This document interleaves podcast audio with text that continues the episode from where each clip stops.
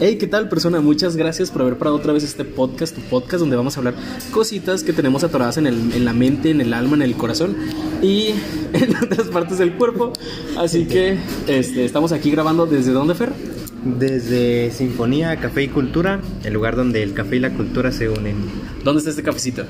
Ah, no, no me sé las calles, pero aquí en Torreón, cerca Aquí en del Teatro Torreón, Nazas. Cerca del Teatro Nazas. Y bueno, Fer, ¿de qué vamos a hablar el día de hoy? Muy tranquilamente, muy amenamente. Muy amenamente. Este, pues el día de hoy vamos a hablar de el tema de la crisis de los 20, no de la crisis económica, sino de la crisis de que sufren las personas de 20 años. Obviamente, pues no no solo se da cuando tienes 20 años, pues puede llegar, te puede durar entre los 20 hasta antes de llegar a los 30 y pues es una crisis que de la cual poco se habla.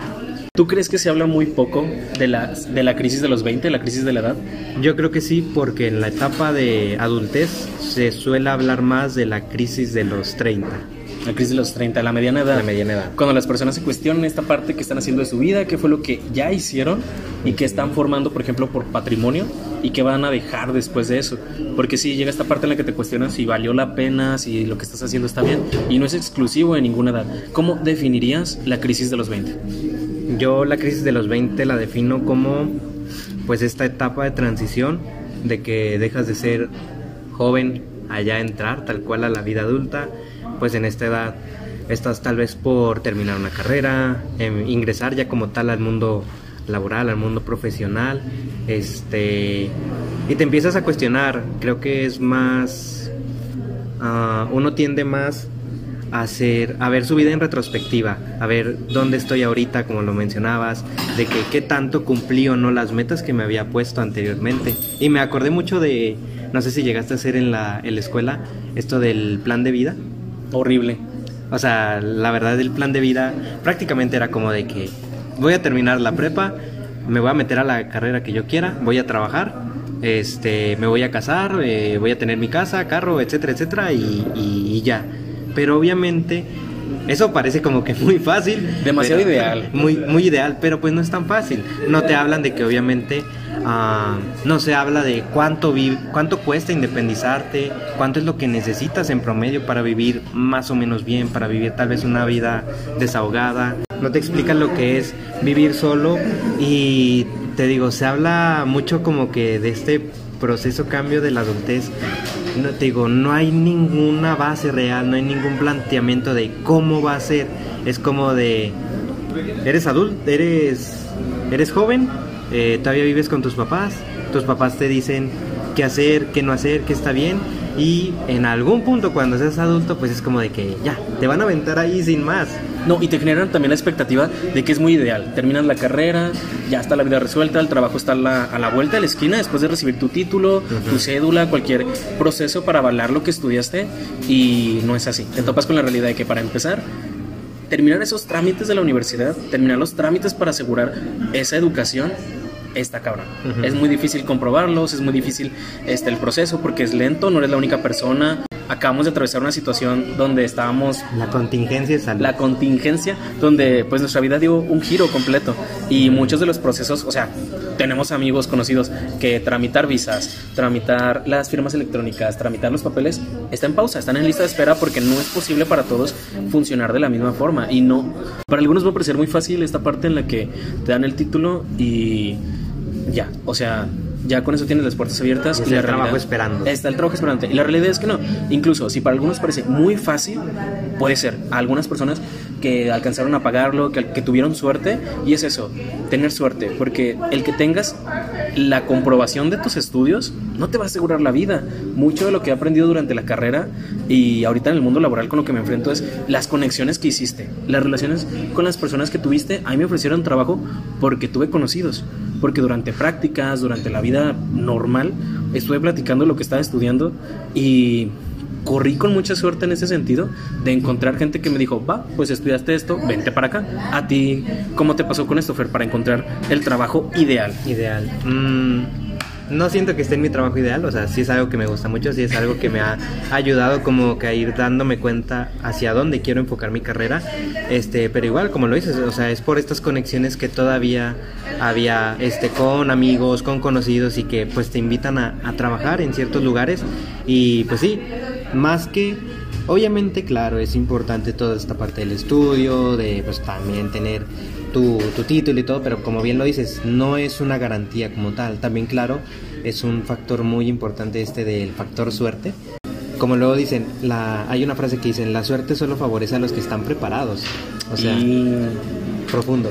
Profundo, o sea, pensando. Te digo, realmente sí, sí influye la suerte, porque te digo, el que tú tengas tu título no es como de que, ah, ya está todo asegurado. Y creo que es una fantasía que se nos suele vender, más obviamente por parte de los padres como de que sí, el estudio y el estudio y el el trabajo, todo esto de la meritocracia, realmente eso no existe también. Uy, la meritocracia. También incluye toda esta parte de qué tanta suerte tienes, qué tantos contactos tienes para eso va a influir y va a repercutir en si estás o no en el lugar donde pensabas estar. Creo que algo muy cruel de la meritocracia es que te enseñan que te vas a esforzar y vas a tener ese alcanzable. O sea, ya por haberlo hecho, por haberte esforzado tanto, tengo muchos compañeros, muchos conocidos que, por ejemplo, en la prepa, una amiga muy estudiada, muy matada, no quedó en la carrera de medicina dos veces, dos intentos, no le funcionó, se sintió súper frustrada. Y esta frustración en esta crisis de los 20, creo que es lo que hacen hacer la crisis, la frustración.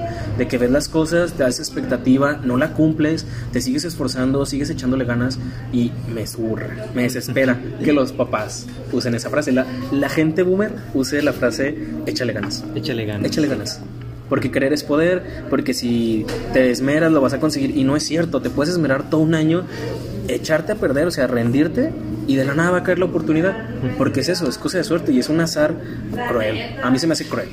Sí, pues es la, la cruel realidad. Pero pues bueno, también es parte de cómo se va abordando toda esta crisis. Yo creo que, te digo, tal cual, lo veo como esta etapa de transición. Y obviamente como todo cambio genera cierta resistencia, aunque sepamos que es para nuestro bien, o sea, pues es, es el camino de la vida, es lo que sigue, este, genera cierta resistencia, siempre va a haber esta parte de la resistencia, porque precisamente hay un factor de, de que no hay algo seguro, hay mucha incertidumbre al respecto, por eso se da la, la resistencia a este cambio, pero te digo, yo lo veo tal cual como una etapa de transición y la crisis entra en este punto donde es, no me veo como me imaginaba yo empiezo a preguntarme, ¿estoy en el lugar donde verdaderamente quería estar? Este, lo estoy haciendo bien, voy mal, este, también es imposible no voltear a ver qué están haciendo mis compañeros, qué están haciendo mis amigos y veo que alguien ya tiene, ya consiguió el trabajo de sus sueños, hay amigos que ya tienen un, auto, se están casando y te digo, uno empieza como que a, a, comparar. a contrastar, a comparar, sí, te digo, nos habla mucho de que, pues es que no, eso no lo debería ser, la única persona con la que me tendría que comparar es conmigo mismo, pero la verdad es que es inevitable, es inevitable, te digo, voltear a ver qué están haciendo los demás. Fíjate que esta parte en el consultorio yo la he trabajado de la comparación es hacia afuera, es hacia adentro, siempre, pero pues obviamente también el ideal del, del consultorio, de que la gente tiene que hacer este análisis de dónde estoy parado hoy y dónde estaba parado la semana pasada, el año pasado, y a veces también es, es duro confrontarse en ese sentido, porque dices, no hice nada, pero en los detalles también está el avance, el, en los detalles de en los detalles de hasta dónde llegué, qué fue lo que alcancé. Sí, es cierto, o sea, a lo mejor mi logro más grande en el año es que me alcancé a levantar a las 7 de la mañana en lugar de las 10. Y ese es un avance importante porque no deberíamos menospreciar, tú que me estás escuchando, no deberías de menospreciar este avance chiquito que tienes. También cuenta y todo te va formando esos escalones que, por ejemplo, ¿tú qué opinas de esta gente que dice que vas avanzando hacia arriba? Tus escalones siempre van a ser para subir.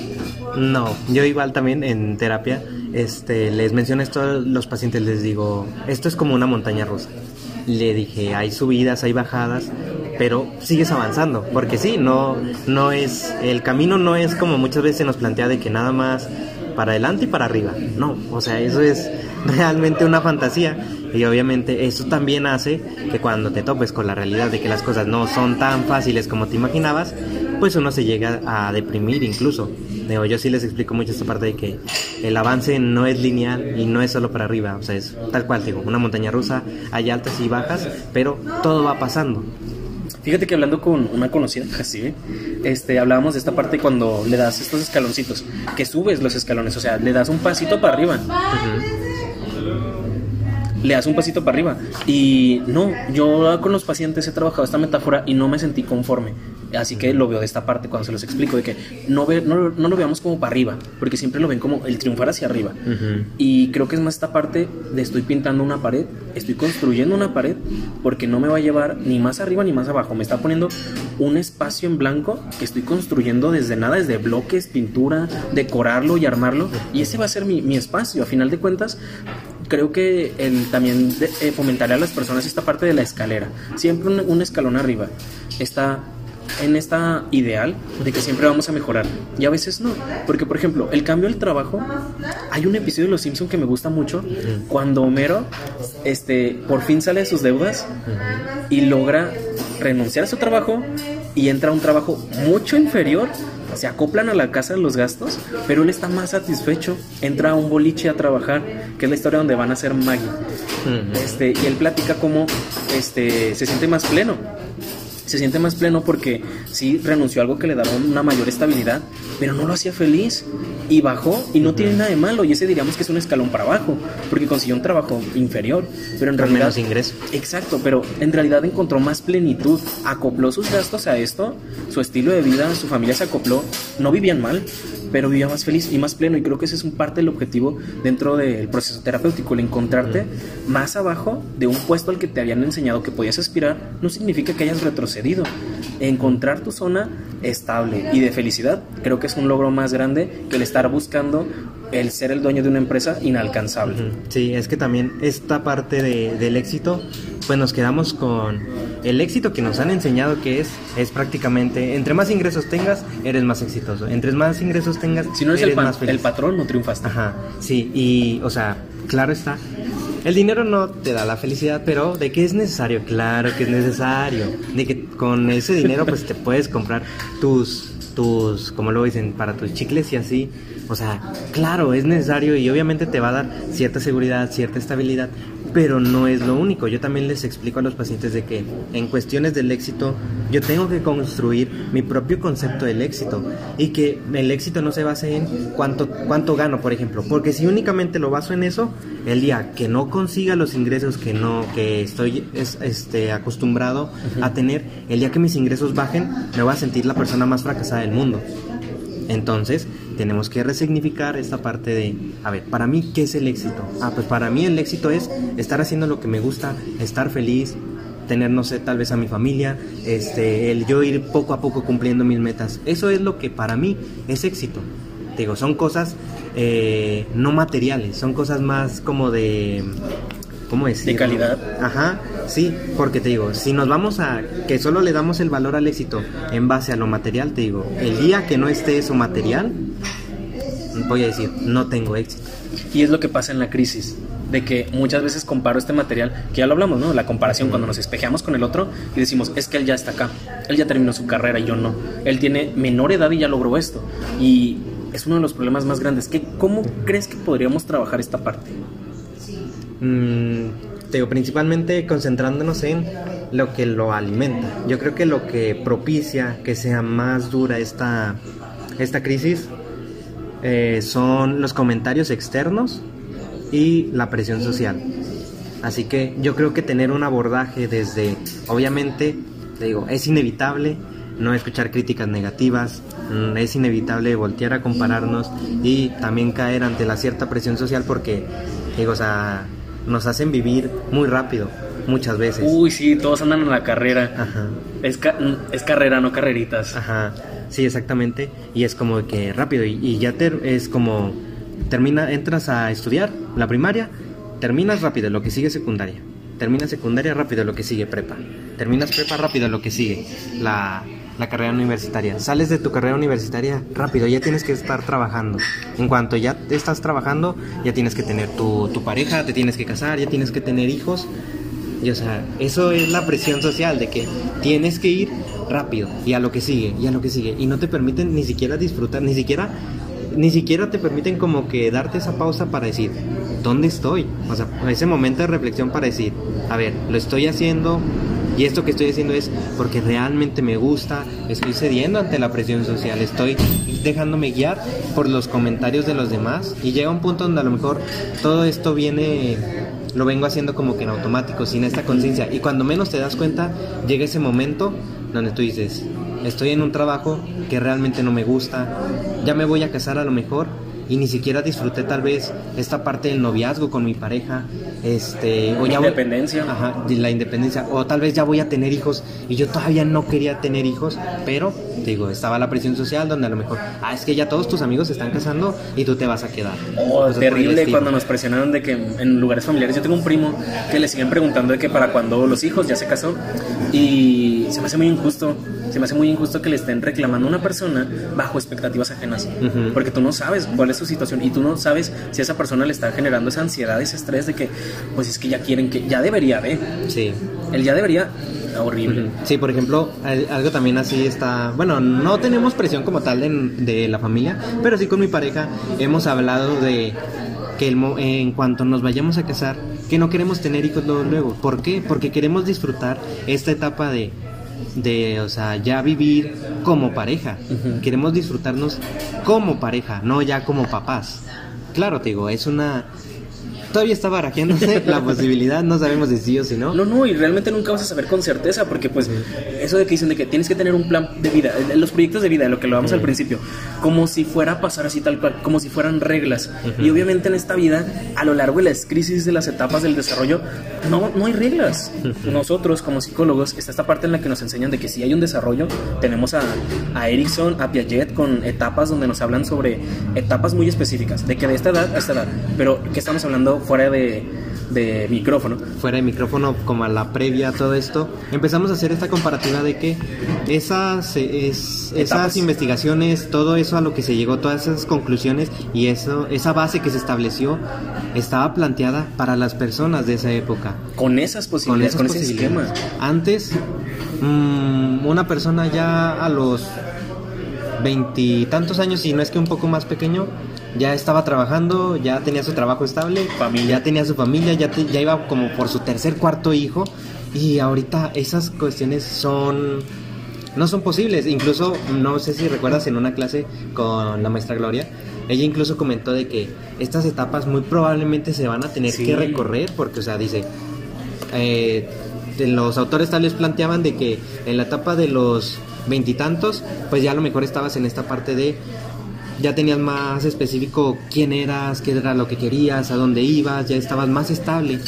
Y ahorita pues apenas está dando el punto donde, pues bueno, ya tengo un poquito más tiempo para mí, ya apenas me estoy descubriendo y también apenas estoy estudiando. Claro, está antes también, había muchas más facilidades. Yo recuerdo que mi mamá este, me platicaba, por ejemplo, mi abuelito, eh, toda su vida fue maestro y o sea, él a los veintitantos años ya estaba dando clases.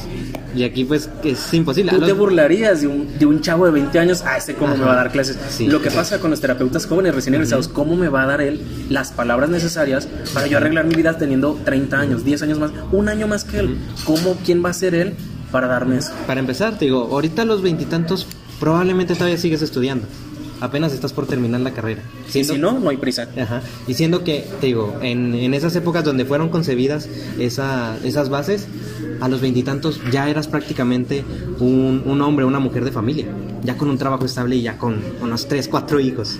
Y que ojo, también estos, este tipo de esquemas están basados en una economía en la que era más fácil acceder a muchas cosas. Y por ejemplo, ahorita puedes comprar un gancito si te va a desestabilizar toda tu economía del año y te va a comprometer mucho. No es lo mismo comprar una casa actualmente que antes es más común rentar, los terrenos no son lo que eran, los carros no son lo que eran, mantener una familia no es lo que era.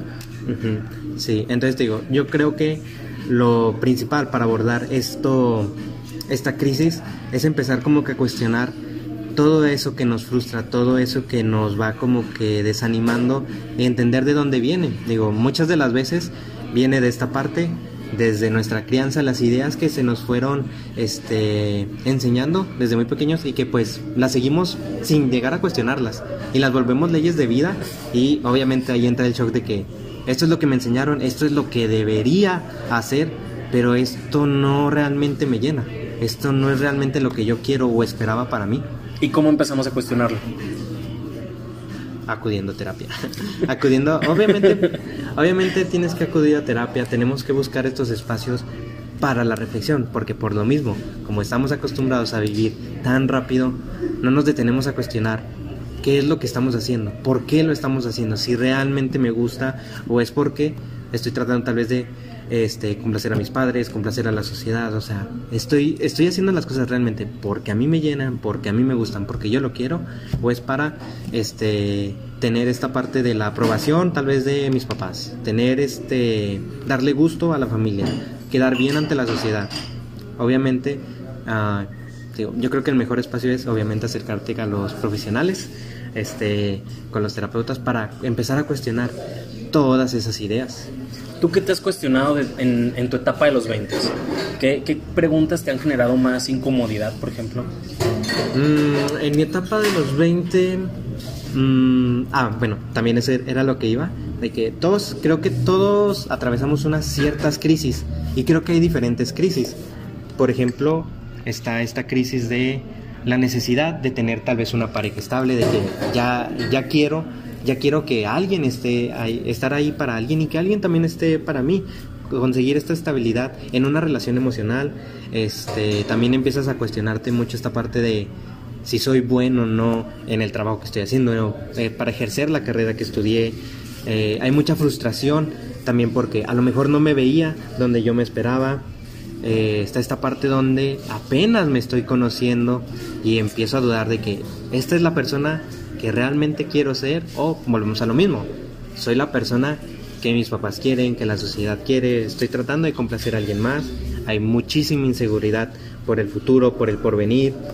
Ah, también inseguridad ante los logros que conseguí de realmente me merezco todos estos logros, realmente he trabajado para tener lo que tengo y también está esta parte de ah, revaloración de la amistad, porque a veces decimos, realmente nos damos cuenta que nuestra amistad era solo por la escuela, solo convivíamos con los, compañeros por la escuela. Realmente no hay una amistad como tal, tal vez ya no los veo tan seguidos. Y la última de ver siempre a los demás y decir, todos van mejor, todos van avanzando y yo estoy aquí estancado. Digo, yo creo que esos son los puntos que... Ah, hay que cuestionar. Que, que hay que cuestionar y que obviamente marcan esta parte de la crisis. Yo creo, yo considero que la crisis cada quien la vive eh, de diferente manera. A mí principalmente la crisis que más me ha afectado es esta parte de si soy bueno o no en lo que hago.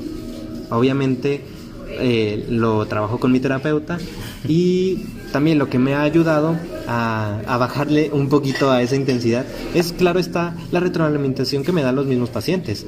De que los pacientes, o sea, a mí me da mucha felicidad de que el paciente llegue y me diga, me está ayudando la terapia, me estoy sintiendo mejor. Uy, la validación así es súper importante. O sea, eso, eso para mí me llena muchísimo y me hace también a mí sentirme más tranquilo de que, ok, sí estoy haciendo las cosas bien, eh, sí estoy ah, poniendo en práctica lo que, lo que aprendí en la escuela y claro está, claro está también que la escuela a veces se queda un poco corta en ya la vida real, pero te digo, eso es lo que me ha ayudado a ir como que lidiando poco a poco con la con esta crisis de estoy haciendo bien las cosas, realmente sirvo para esto, te digo, la retroalimentación que me dan los pacientes y obviamente el ir trabajando con mi con mi terapeuta, todo eso. Fíjate que tocas este tema donde el confrontarse con la vida real y obviamente pues esta crisis está muy caracterizada por esta cuestión en la que nos ponemos en un punto donde replanteamos muchas cosas.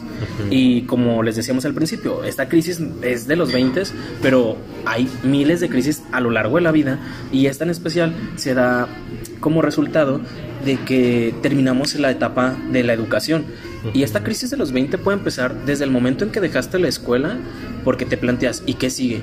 ¿Qué va a pasar? O cuando la terminaste. Si haya sido secundaria, preparatoria, universidad, te pasa esto, te lo tienes que plantear. Y si no te lo has planteado, a lo mejor tienes más esta, esta seguridad de que pues me metí a trabajar en lo que me ofrecieron, este, le corrí al primer lugar donde estaba, tuve suerte, lo que sea, ¿no? Pero es importante buscar nuestra tranquilidad en esta crisis y obviamente no estás solo, o sea, esta parte le pasa a todos y bien lo dicen, todos somos adultos, nadie sabe lo que está haciendo. ¿Qué dice, por ejemplo, Fer, nuestro queridísimo Guillermo del Toro? Claro que sí, nuestro tío Guillermo del Toro, que parece mantecada y huele, Y huele a a hot. Este, justamente también, previo al podcast, estábamos hablando y coincidimos con esa frase que tiene mucho que ver. Eh, cito al buen Guillermo del Toro que nos dice, ustedes los jóvenes están en la edad exacta de la desesperación. Yo nunca me sentí más acabado y viejo que a los veintitantos. Decía, ya me pasó la vida y no hice nada. Pero estoy aquí para decirles que no, tienen un chingo de tiempo. Y es verdad, creemos casi casi que ya el relojito de arena se nos va se nos Ya va a acabar, ajá, ya caduqué y casi casi no lo dicen tal cual, pero las acciones y todo eso lo hacen como de que como si ya me fuera a morir. O sea, lo llegan a ver tan de esa manera como de si no logro esto, Ya se acabó. ya se acabó, ya se acabó y no tengo más tiempo porque ya mañana me voy a morir.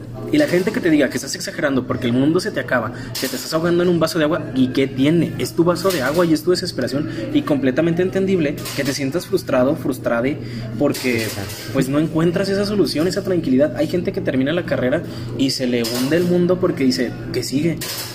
Y es completamente normal. En el consultorio ahí te vamos a validar todas las cosas y emociones porque pues nos pasan. No estamos exagerando, no es ridículo. A veces sí se nos sale de, de control esta situación, pero nos pasa a todos. Y es muy reconfortante saber que todos están pasando por no la misma situación, pero algo muy parecido. No, sí, te digo, no, no eres el único y obviamente conforme uno pueda hablar de la situación, puede acercarse, puede compartir, no es como que el, dolor, la frustración, la tristeza vaya a desaparecer, pero al menos te hace un poco más ligera la carga.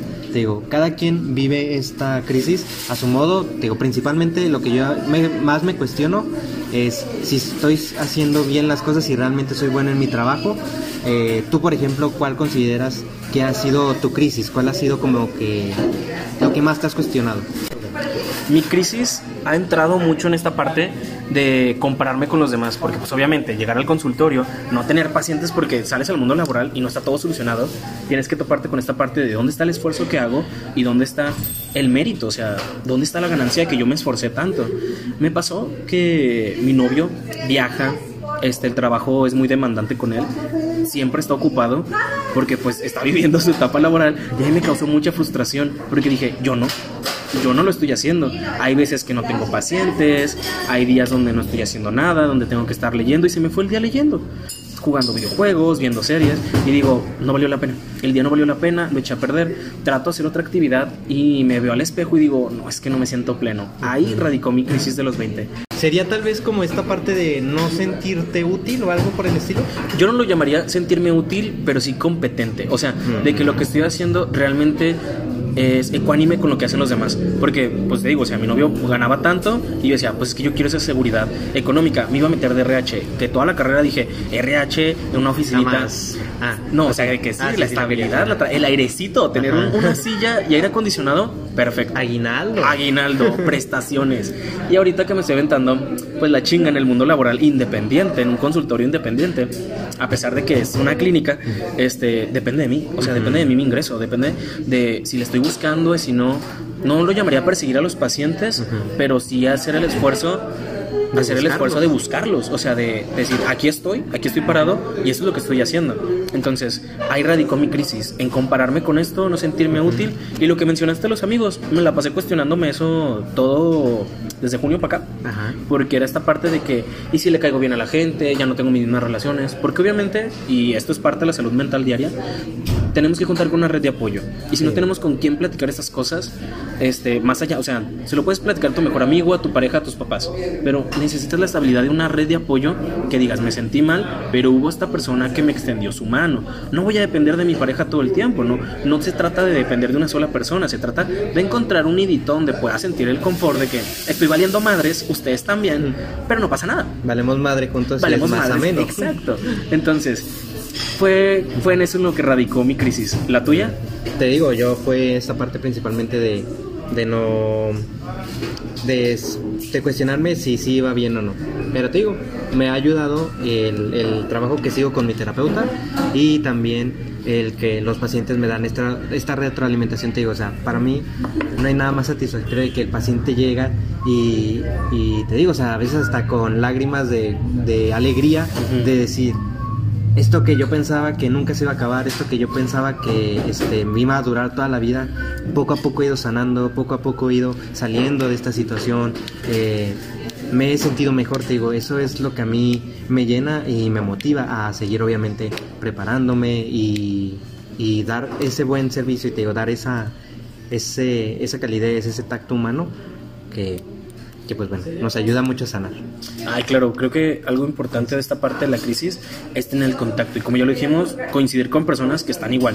Pero, ¿qué pasa cuando no tenemos este apoyo? ¿Cómo, cómo podríamos no solucionarlo? Porque obviamente no vamos a encontrar la solución no solucionarlo porque obviamente no vamos a encontrar la solución solitos, también se necesita el apoyo, pero ¿tú qué recomendación le darías a una persona como para empezar a trabajar esta crisis? Fuera del consultorio, fuera de una red de apoyo desde fuera del consultorio, yo creo que, y pues digo, en un escenario donde tal vez no tengo la red de apoyo, o tal vez está, pero tal vez también está esta parte de que no quiero molestar, me siento como una carga para los demás y nada más lo mantengo yo. Este, pero te digo, suponiendo que no hay nadie más, yo creo que el algo que me ha ayudado y que he notado que ha ayudado a los pacientes que están como que en esa situación, yo les recomiendo que puedan conseguirse una libreta pequeña y que escriban les digo, este, así cuenta, este va a ser como un diario. Les explico obviamente que no es necesario que se acomode todos los días.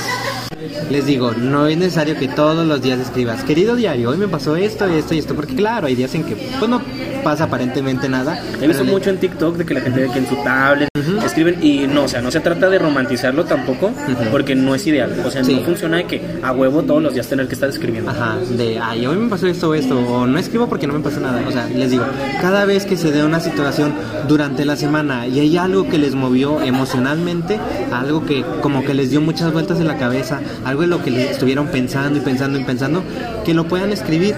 Igualmente, si hay cuestiones pasadas, que también las puedan escribir. Les explico que es prácticamente una vista hacia adentro. Les digo que no quede nada más en escribo, lo cierro, lo guardo y hasta que vaya a terapia lo abro otra vez. No, que se den la oportunidad de leerlo de vez en cuando. Van a comprender muchas cosas de sí mismo, van a empezar también a identificar sus emociones, a reconocerlas, a ponerle un nombre, porque también a veces algo que los detiene a expresarse, a abrirse con los demás es ni siquiera sé qué me está pasando.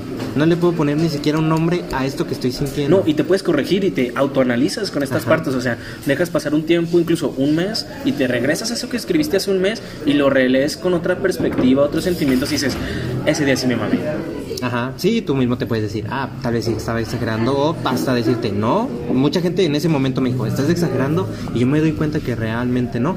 Te digo, eso es lo que yo les suelo recomendar cuando me plantean este, este escenario donde tal vez no tienen a alguien cercano, o está tal vez muy presente esta idea de no quiero ser una molestia para los demás, que puedan hacerlo.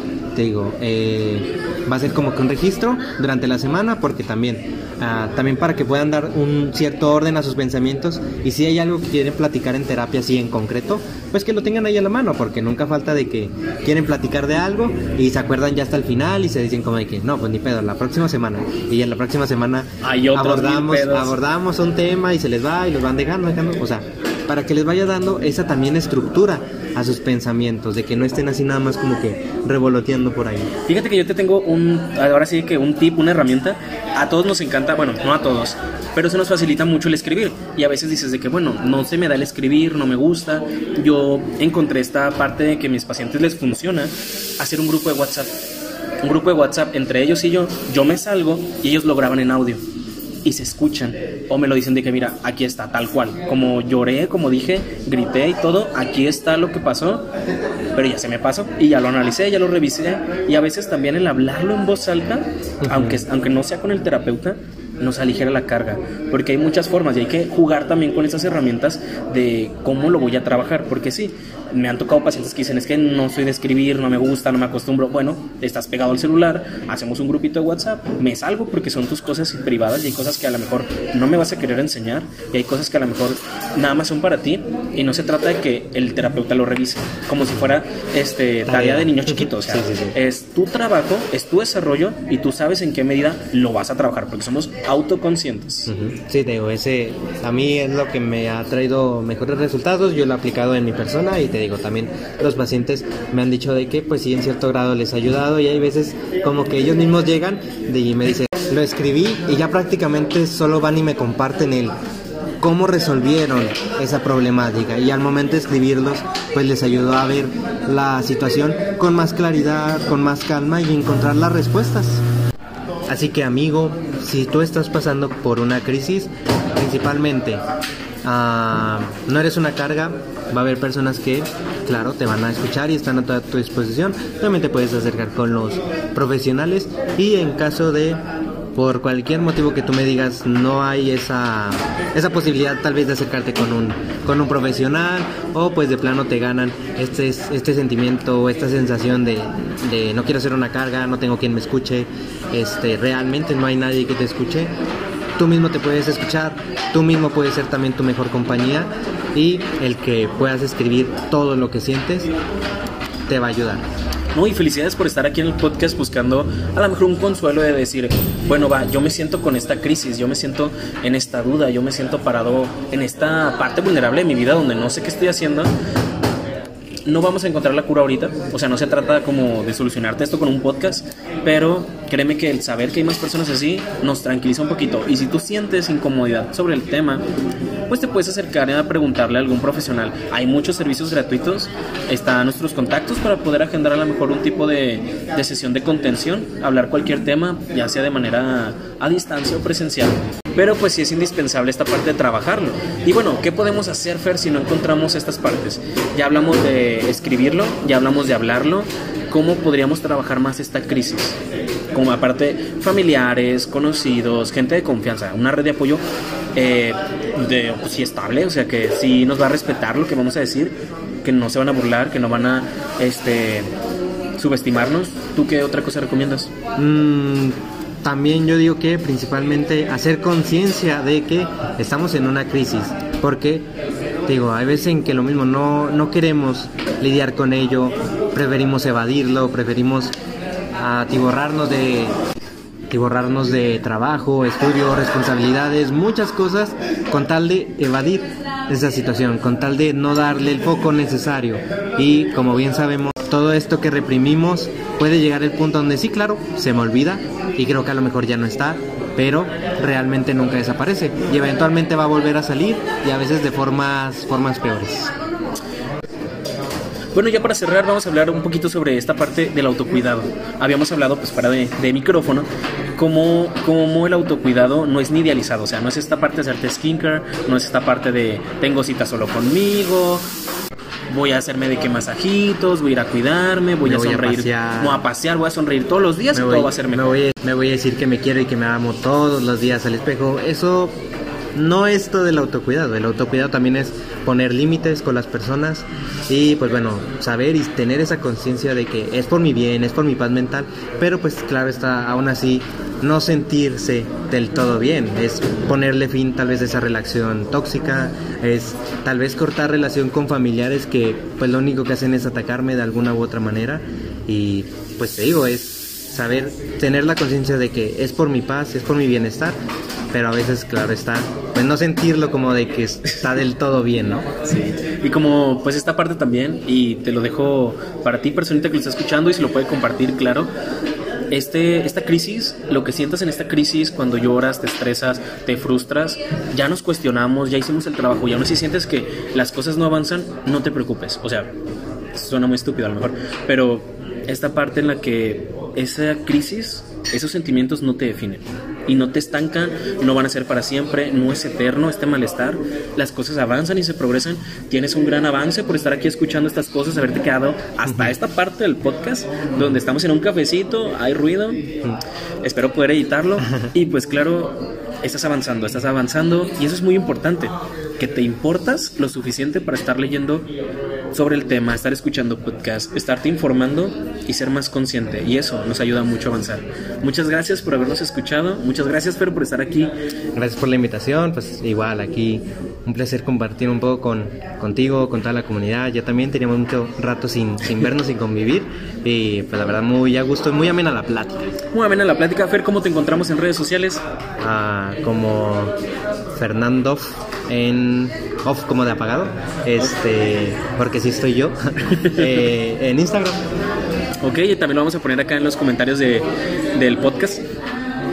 compártanlo, difúndanlo, ya saben dónde seguirnos en Cultura de la Mente, saben que cualquier correo, he leído un par de mensajillos sobre algunos temas que les habían interesado y les habían interesado y sobre todo pues hay que trabajar en nosotros mismos ya lo hablamos no encontramos la solución en este podcast pero nos sentimos más tranquilos después de escucharlo yo me siento tranquilo después de escuchar escucharme escuchar a la gente que invito porque pues son cosas que son constantes esta crisis puede aparecer una vez al año puede aparecer cada seis meses si estás recibiendo el apoyo si estás recibiendo el apoyo, pues obviamente vamos a tener avances significativos.